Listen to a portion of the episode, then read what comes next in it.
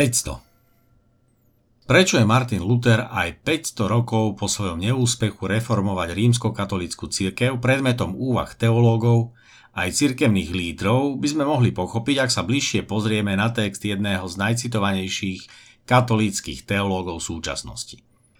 Hans King už v marci tohto roku publikoval svoj text k posolstvu reformácie v jeho chápaní z perspektívy kresťana a katolíka, ktorý má dosť slobody kriticky komentovať pozície rímskokatolíckej úradnej cirkvy, jej pastierov a zároveň teologicky necíti potrebu stať sa členom inej kresťanskej denominácie.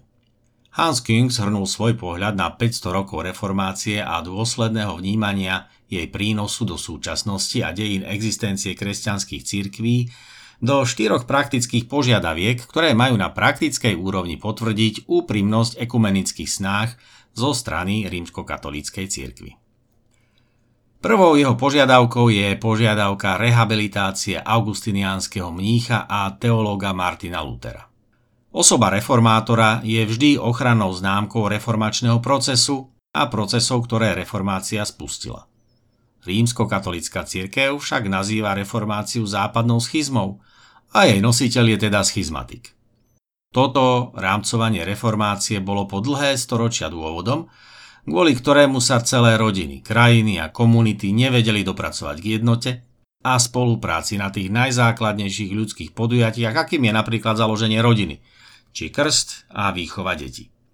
Katolícka církev dlhé roky účinne viedla svojich členov v tom duchu, že mimo rímsko-katolíckej cirkvi nie spásy. Aj dnes sú katolíci presvedčení o tom, že plnosť prostriedkov spásy majú pod kontrolou len oni. Toto chápanie má silnú zotrvačnosť a otvorenejšie vnímanie faktu manželstva členov rímsko-katolíckej cirkvi s členmi a členkami iných kresťanských denominácií je vlastne až ovocím druhého vatikánskeho koncilu.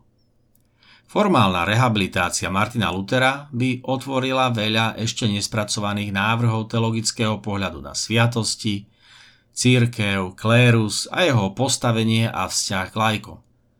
Plná rehabilitácia by bola začiatkom hlbokých inštitucionálnych zmien v rímsko-katolíckej cirkvi.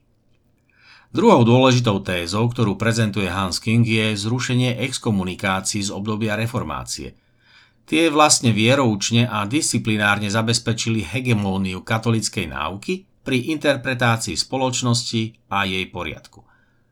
Reformátori sa postavili na čelo procesov, ktoré viedli k budovaniu spoločnosti a sveta, v ktorom pápež už nemal dominantné postavenie a tí, ktorí učili inak ako pápež a jeho lojálni pomocníci, sa postavili na čelo reformných spoločenských, ekonomických a politických hnutí. Tie viedli k sekularizácii a demokratizácii spoločenských aj cirkevných pomerov. Preto zrušiť exkomunikácie z obdobia reformácie by muselo viesť aj k pripusteniu teologickej plurality v dnešnej rímskokatolíckej cirkvi a k istej forme rehabilitácie dnešných neželaných teologických prúdov a ich autorov od teológie oslobodenia až po samotného Hansa Kinga. Treťou požiadavkou, s ktorou Hans King prichádza, je uznanie protestantských a anglikánskych cirkevných úradov. To by znamenalo otvorenie ďalších doteraz teologicky nepriateľných interpretácií týkajúcich sa sviatostí, predovšetkým sviatosti vysvetenia kňastva, ktorá zabezpečuje klerocentrické fungovanie rímskokatolíckej cirkvi, ako aj jej hierarchické fungovanie na čele s rímským biskupom, ako absolutistickým monarchom, ktorý sústreďuje vo svojich rukách všetku výkonnú, zákonodárnu aj súdnu moc. Do akej miery to dodáva rímskemu katolicizmu v dnešnej dobe krízy inštitúcií punc funkčnosti a akčnosti, by bolo predmetom dlhej diskusie. Jednotný hlas rímskokatolíckej cirkvi, ktorý je však nevymožiteľný a často ho nepočúvajú zvlášť v oblasti spoločensko-etických tém ani tí najvernejší, je dnes nielen symbolom, ale aj nevyslovenou túžbou nie len cirkevných lídrov. Kríza systému liberálnej demokracie vedie neraz k túžbe po autoritárskych usporiadaniach spoločnosti a nezaťažuje sa zlepšovaním kongregačno-prezbiterálnych modelov ani v nekatolíckom prostredí. Štvrtou požiadavkou, ktorú Hans artikuluje, je vzájomná eucharistická pohostinnosť kresťanských spoločenstiev a komunít. Tu je na stole predovšetkým náuka o Eucharistii a teologické tézy o eucharistickej transubstanciácii, transfinalizácii či transsocializácii.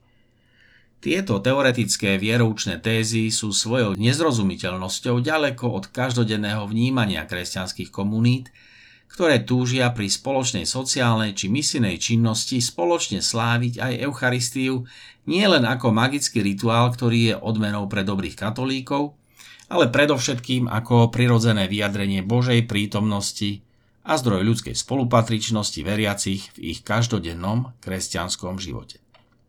Viete si splnenie týchto štyroch podnetov Hansa Kinga predstaviť?